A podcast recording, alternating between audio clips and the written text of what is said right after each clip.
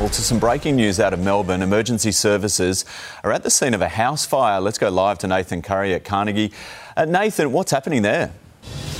Uh, well, morning, Chevo. Police have still got the scene blocked off here. They have confirmed that no one was inside at the time of the fire, but a resident has just passed on some pictures and some images of what was taking place uh, just after three o'clock. This was a massive house fire. Uh, the house was fully alight, a lot of smoke going up into the air. So 30 firefighters uh, were here at the scene battling it. They managed to stop the flames, uh, jumping over to neighbouring homes, uh, which was lucky too. Those residents had to be evacuated, but they're doing all right. Police are still here at the scene as I said, they're trying to figure out what caused it, but at this stage, uh, they are deeming it as suspicious and calling on anyone with information to come forward. Survey. Okay, thank you, Nathan.